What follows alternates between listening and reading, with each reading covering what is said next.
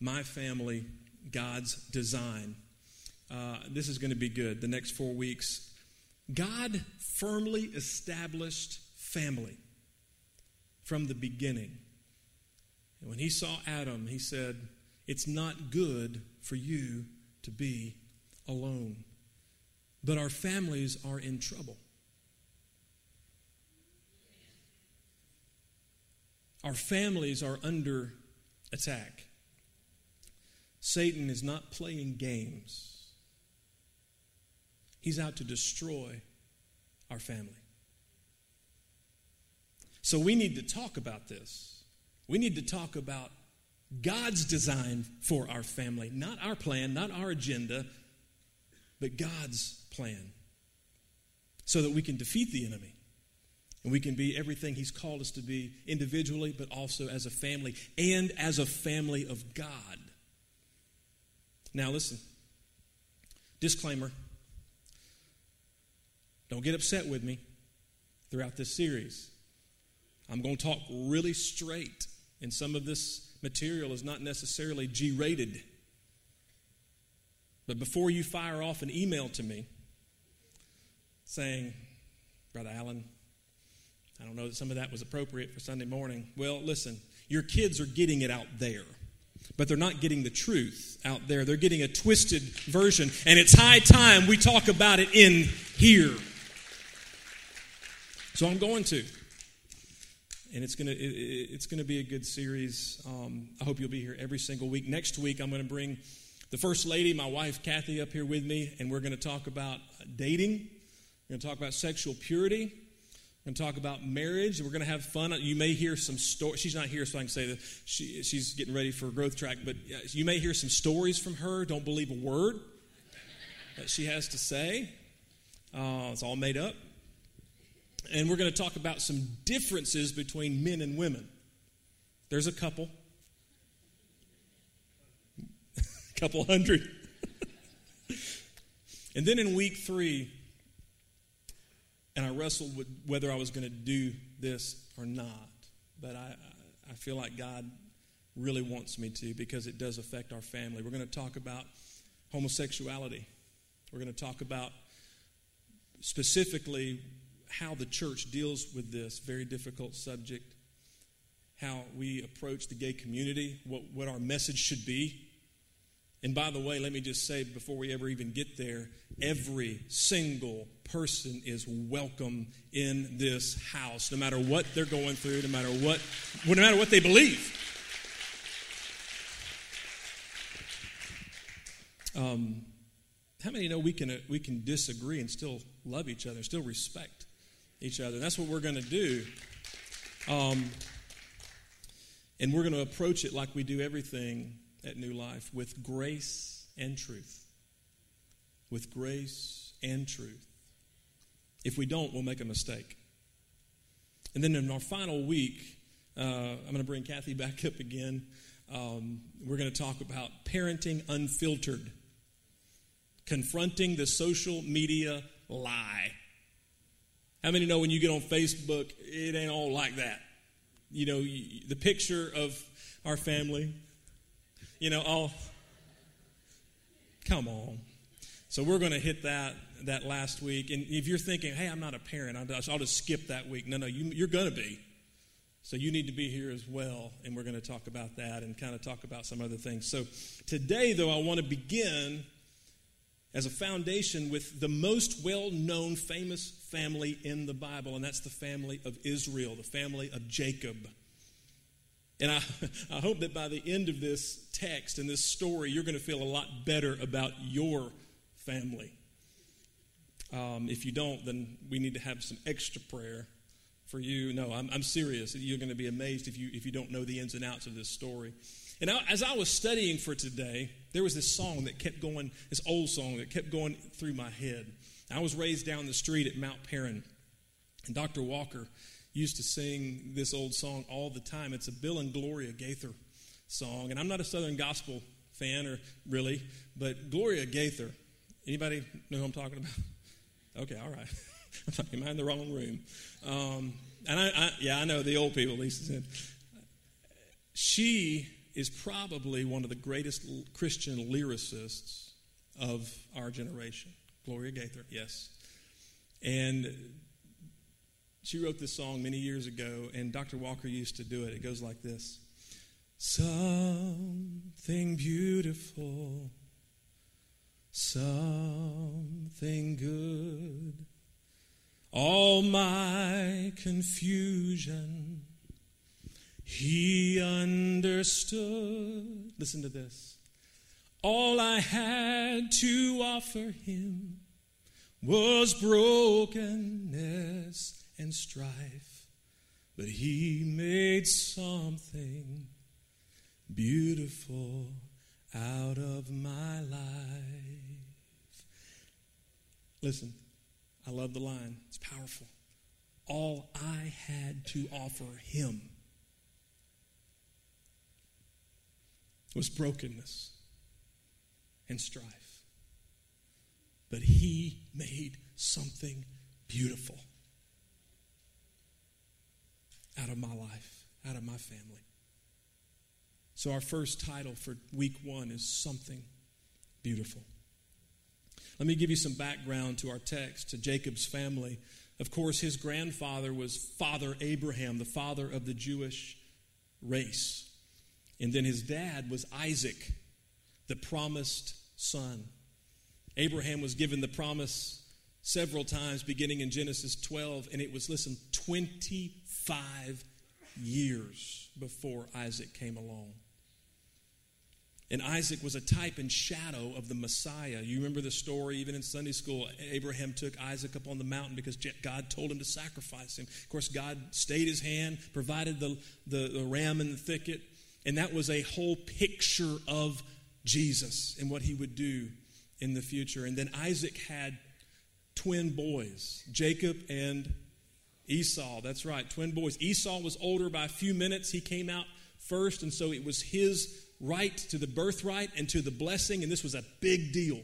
This was a big deal in this culture, and because this was a wealthy family. If you know the story, you know that, that Jacob swindled Esau out of not only his birthright, but his blessing from the father as well. He swindled him out of both things. I don't have time to tell the stories, it's good reading. After that, he ran for his life because Esau was going to kill him. And he runs to his family's uh, to a family member laban. And there he falls in love with one of laban's daughters rachel. She's beautiful. And he falls in love with her and they work out a deal where he works going to work for seven years to have the hand of rachel in marriage. Now laban had another daughter as well named leah she wasn't as attractive but she was older so here comes the wedding day, and in that culture, the woman was completely veiled, completely covered, and there was probably some wine involved, a little too much wine involved. And so they have uh, the, the wedding, and then they go in to consummate the, the, the marriage, and then the next, the next morning, Jacob rolls over, and surprise, it's Leah. Bam. So he's furious. He goes to Laban. Laban says, Look, I'm sorry, but we have to, you've got to marry her off first. She's the oldest. But if you'll work seven more years, then you can have Rachel. Ladies, how would you appreciate the whole bargaining thing? It's, it's terrible. Seven more years, and he does that. He, he works seven more years for Laban for Rachel's hand in marriage. They're married, and in that period of time, Leah has four boys Reuben, Reuben Simeon, Levi, and Judah. But then Rachel, they, they marry, and she is unable to get pregnant. She's unable to get pregnant. So listen, this is where we pick up. So listen, there's already a ton of tension in this family, a ton of mess and drama before we even start. So that's the picture. Genesis chapter 30, verse 1, I'm in the New Living Translation. It says, When Rachel saw that she wasn't having any children for Jacob, she became jealous of her sister. How many of our family fights start with jealousy? In some form or fashion. I'd venture to say, probably all of them. She pleaded with Jacob Give me children, or I'll die. She was suffering. Come on, I'm being serious. She was really suffering with this. Then Jacob became furious with Rachel. Am I God? He's the one who has kept you from having children. Great comeback, Jacob. Great way to be a loving husband to your suffering wife. Good job. Then Rachel told him, Take my maid Bilhah and sleep with her. She will bear children for me, and through her I can have a family too. Now, believe it or not, this is not the first time in this family this has happened.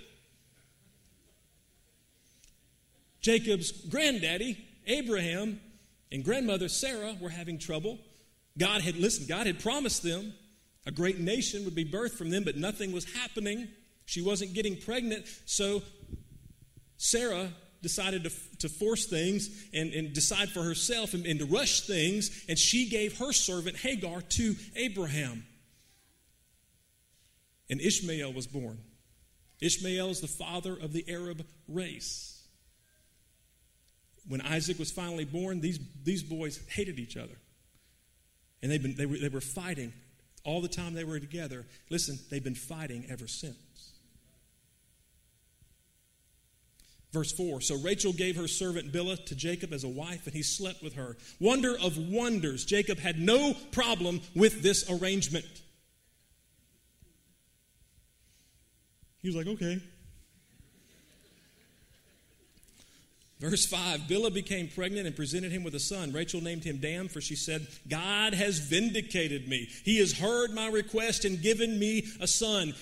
She is using God to justify her mess and her actions. I, I, I personally, people may argue this, but I don't believe God was anywhere near that.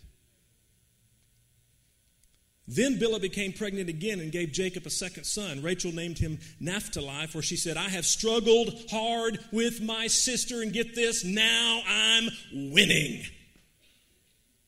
What? What? This was nothing more than a twisted competition between jealous sisters. Number, uh, verse 9, meanwhile, it's like the TV shows. Meanwhile, sorry. Leah, y'all didn't get that. Leah realized that she wasn't getting pregnant anymore, so she took her servant, Zilpah, and gave her to Jacob as a wife. And another big surprise Jacob, hey, sure, no problem. I mean, it was like there for years, years. Jacob came in from the field every day and was like, all right, which tent? Come on. Oh, really? Soon, oh, okay, all right. Soon, they would if they could. Soon, Zilpah presented him with a son. Leah named him Gad, for she said, How fortunate I am. Then Zilpah gave Jacob a second son, and Leah named him Asher, for she, she said, she said, not God said, she said, What joy is mine. Now the other women will celebrate with me. Leah had her like a squad. Leah had her like cheerleaders going on with this whole thing. Woo, go Leah! It's crazy. Verse 14 One day during the wheat harvest, Reuben, Reuben was the oldest. He was a young adult by this time, oldest of Leah's. Reuben found some mandrakes growing in a field and brought them to his mother Leah. Rachel begged Leah, Please give me some of your son's mandrakes. But Leah angrily replied, Wasn't it enough that you stole my husband? Now, did Rachel really steal? Rachel was the one that Jacob wanted to begin with. It's, it's, it's just crazy. But Leah angrily replied, Wasn't it you stole my husband? Now, will you steal my son's mandrakes too? Now, mandrakes were a root, and they were thought to be a fertility, ancient fertility drug, help people get pregnant. They were also an hallucinogen. oh, Reuben wasn't getting these things to get for pregnancy's purpose. He was going to have him a party, I can tell you. I can just tell you right now. But they were really hard to find. So that's why she desperately wanted these things. Anything. How many know when you're desperate, you'll you do anything? Rachel answered, listen to this. Listen. I will let Jacob sleep with you tonight if you give me some of the mandrakes. I will let him sleep with you tonight. This is Jacob and Esau all over again. Esau came in from the field famished, hungry, and Jacob had the bowl of soup, the stew, the lentil soup, and he's begging Jacob, give me some of that. I'm starving. Jacob said, Sure, give me your birthright. They go back and forth, and finally, Esau says, Look, what good is a birthright if I'm starving to death? And you know the rest of that he does? Listen, listen, listen. This pattern, this is a pattern. This pattern of jealousy and competition is a demonic trap. Satan used it then, and he hasn't changed his tactics. He uses it today with our families. You need to listen to me, teenagers. You need to listen to me now. He uses, Satan uses the desires of our flesh to have his way with our families. He, he capitalizes on our base human desires and needs. Hunger. How many know that somebody who's starving will do anything? Hunger, pain. That's why torture isn't always the best answer to get information because people will say anything to make the pain stop. Sex, competition. Satan exploits all of those base desires and needs. Listen, he pushes the buttons, different ones, with each one of us until he finds one that works, and then he just keeps pushing. He doesn't stop pushing that one button because that's his name. Do you know Satan Greek is diabolo? Balo, if you if you know Spanish, diablo. Diabolo. Balo means ball. Dia basically means to throw again and again. Satan, all he does, he looks for something weak in that wall of your life, and he just he, he, he finds it, and then he just keeps throwing. Come on. He is patient. It may just chip off, but he just keeps throwing over and over and over and over again until it falls down and crumbles. So here's the point if we live our life out of a need to satisfy our flesh and our base human desires, which God gives us, but if we live out of a need to just satisfy that, we are left open and vulnerable to his attack. And he, let me, young people, listen. Uh, young people, old people, everybody, people Satan will give you what you want for a season to control you. You need to hear me today. He'll find, he'll push that button until he finds it, and then he'll start throwing, and he'll give you what you want for a season. And then when it's all crumbled and it's all gone, and your family's destroyed and you're destroyed, guess what? He's moving on to the next person, and he leaves you and your family in the ashes of ruin, he could care less. That's his goal. That's who he is, it's his name. Verse 16. So that evening, as Jacob was coming home from the fields, Leah went out to meet him. Listen to what she says You must come and sleep with me tonight. I have paid for you. What does that sound like to you? Somebody say it. It's okay. Somebody said prostitution. Our elder Adrian says gigolo. It's on tape. It's a, you're exactly right. It's prostitution. It's crazy. The enemy is having a field day with this family and they can't even see it. Now, it's obvious to us as we read it, we're like, what? Because we're removed from it. But how many times have you been so deep in a mess in your family you can't see anything?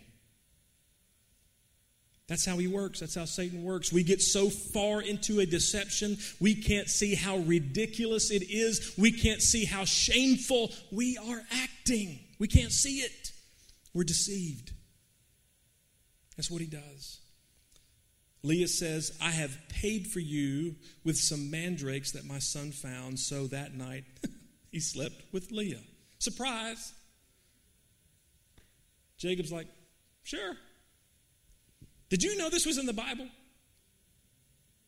Had you really? No, no, no, no. I know you read through it and really. Have, did you ever stop and think about this?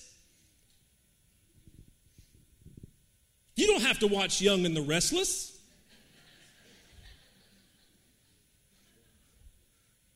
Read Genesis. Verse 17.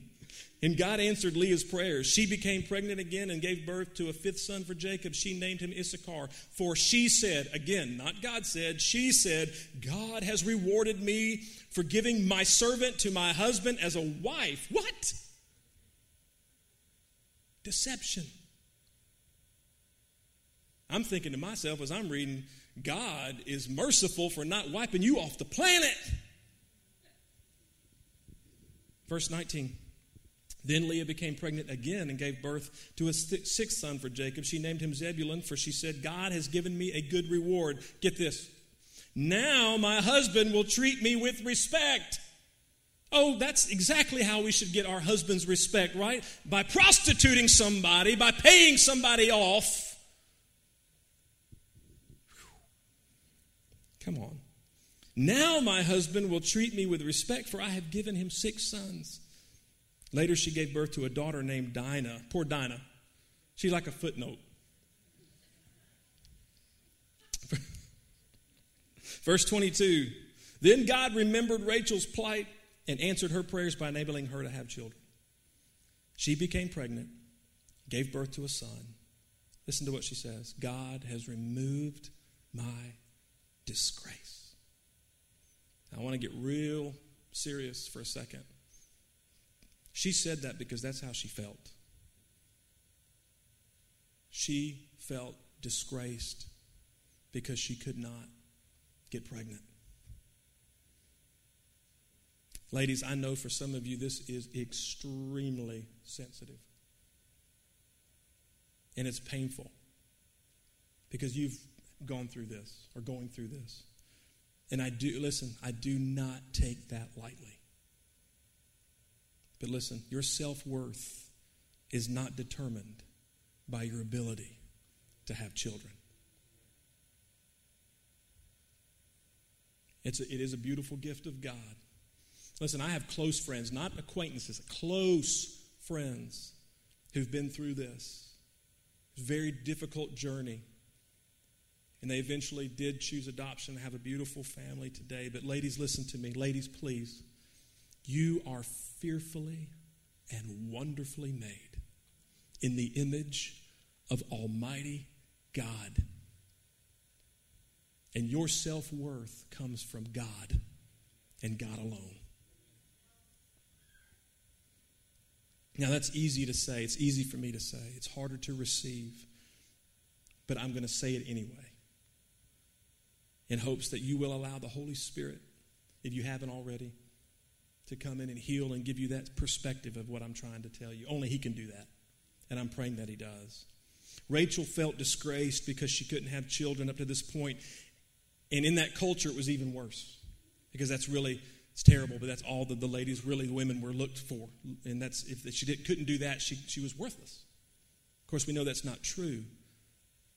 She really, really, it would torment her. It robbed her of her joy.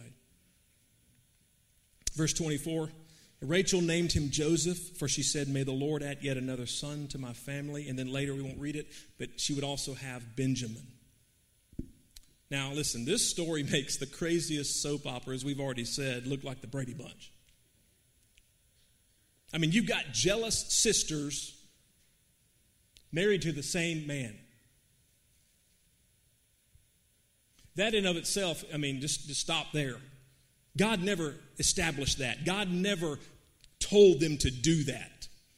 In the beginning, God said God put the family together with one man and one woman. That's marriage. That's where a family begins.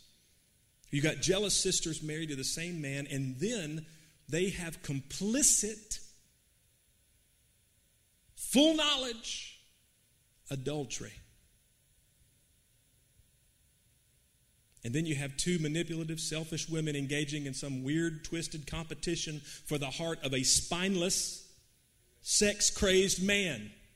Now, that's in every soap opera. I understand that. I, will give you that.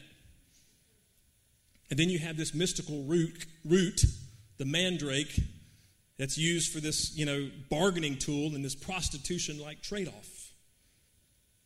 And then through this sick competition, through this mess, this drama, this dysfunction, 13 kids are born 12 boys and one girl that we know of.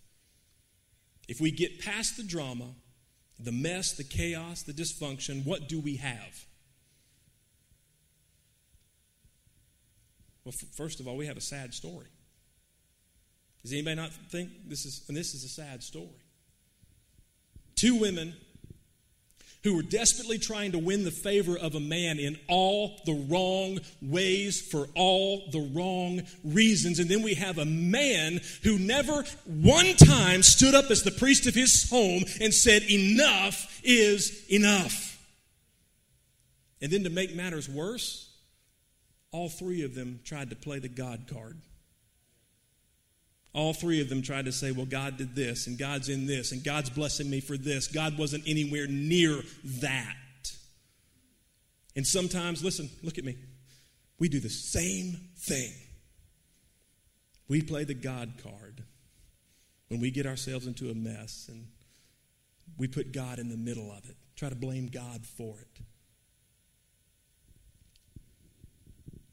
We get eyeball deep in these messes that we make and then we start justifying things and try to use his name. It must be his will. Must be, come on.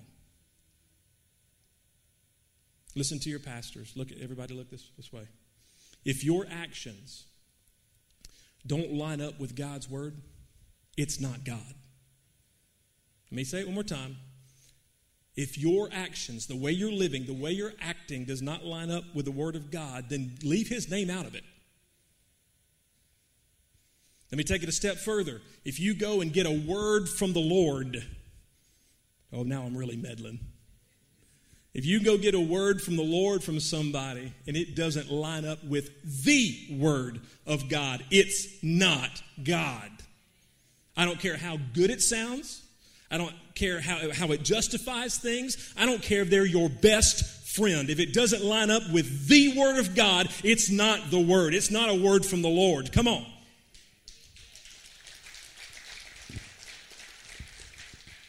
Now, this, this, this true account, this is, this, is, this is not a fairy tale. You couldn't make this stuff up. Come on, really. This true account is, is about as sad and crazy and sick and twisted as it gets. But think about this for a minute before we close. Who were these people? Who were these people? Were they heathens, pagans, who didn't know any better? Were they just another family living in the Middle East? Everybody, look, this, they were the family of God. They were the family of Abraham. They were the family of promise. From this dysfunctional family would arise the nation of Israel, God's chosen people. These boys, that come out of this twisted competition would become the 12 tribes of Israel. And who was Israel? Jacob. His name was changed to Israel. And then who would eventually be born from the lineage of this family? Our Lord and Savior, Jesus Christ. So don't you think, come on, I know where I'm going. So don't you think that if God can birth a nation from this mess of a family, that He can also do something amazing through yours? Don't you think that if God can produce the Messiah, the King of Kings, and the Lord of Lords, our Savior, from this broken family, that He can produce something beautiful out of yours? Mm. The big idea is just that. God can. Everybody say, God can. God can make something beautiful out of your family. And God can make something beautiful out of my family.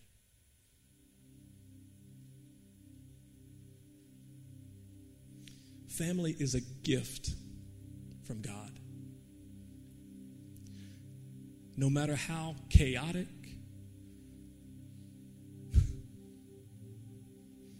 no matter how dysfunctional, no matter how messy.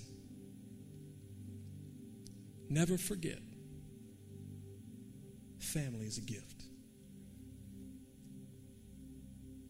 And it's time that we take the gloves off and stand up to the enemy because our families are worth fighting for. Do you understand me? Our families are worth fighting for. Whatever we have to do, whatever we have to change, whichever direction we need to adjust and move, it's worth it because our families are at stake and they are worth fighting for. If you're in a situation this morning and you have been like like they were, just totally blinded by the circumstances to not see what's happening, that's my job this morning was to just peel that back And I'm praying the Holy Spirit is, is touching every heart and, and talking to you about those adjustments that need to be made so that our families are overcomers, that our families walk in purpose, that our families are used. God wants to use our families to reach this city. God wants to use the family of God here to reach this city. But if we're a mess all the time and there's, there's, He can't. God wants to bring health to our families. God wants to bring health to this church so that we can make a difference.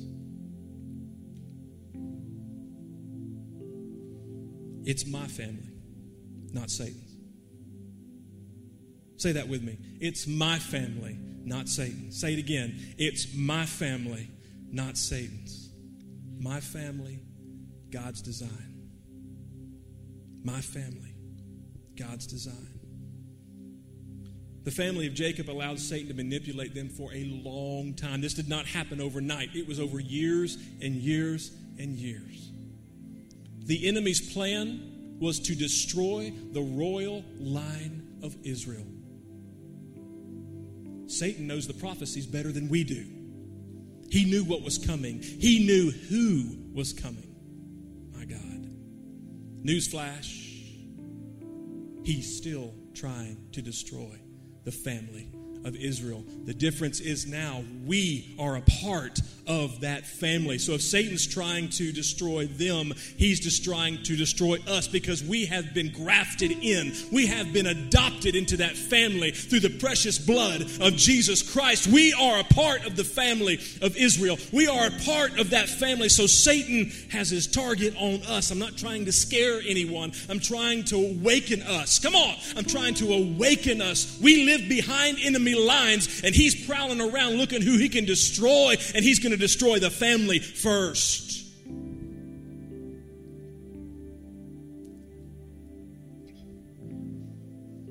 And we overcome the enemy by the blood of the Lamb and the word of our testimony. Listen, listen, listen. God uses our stories.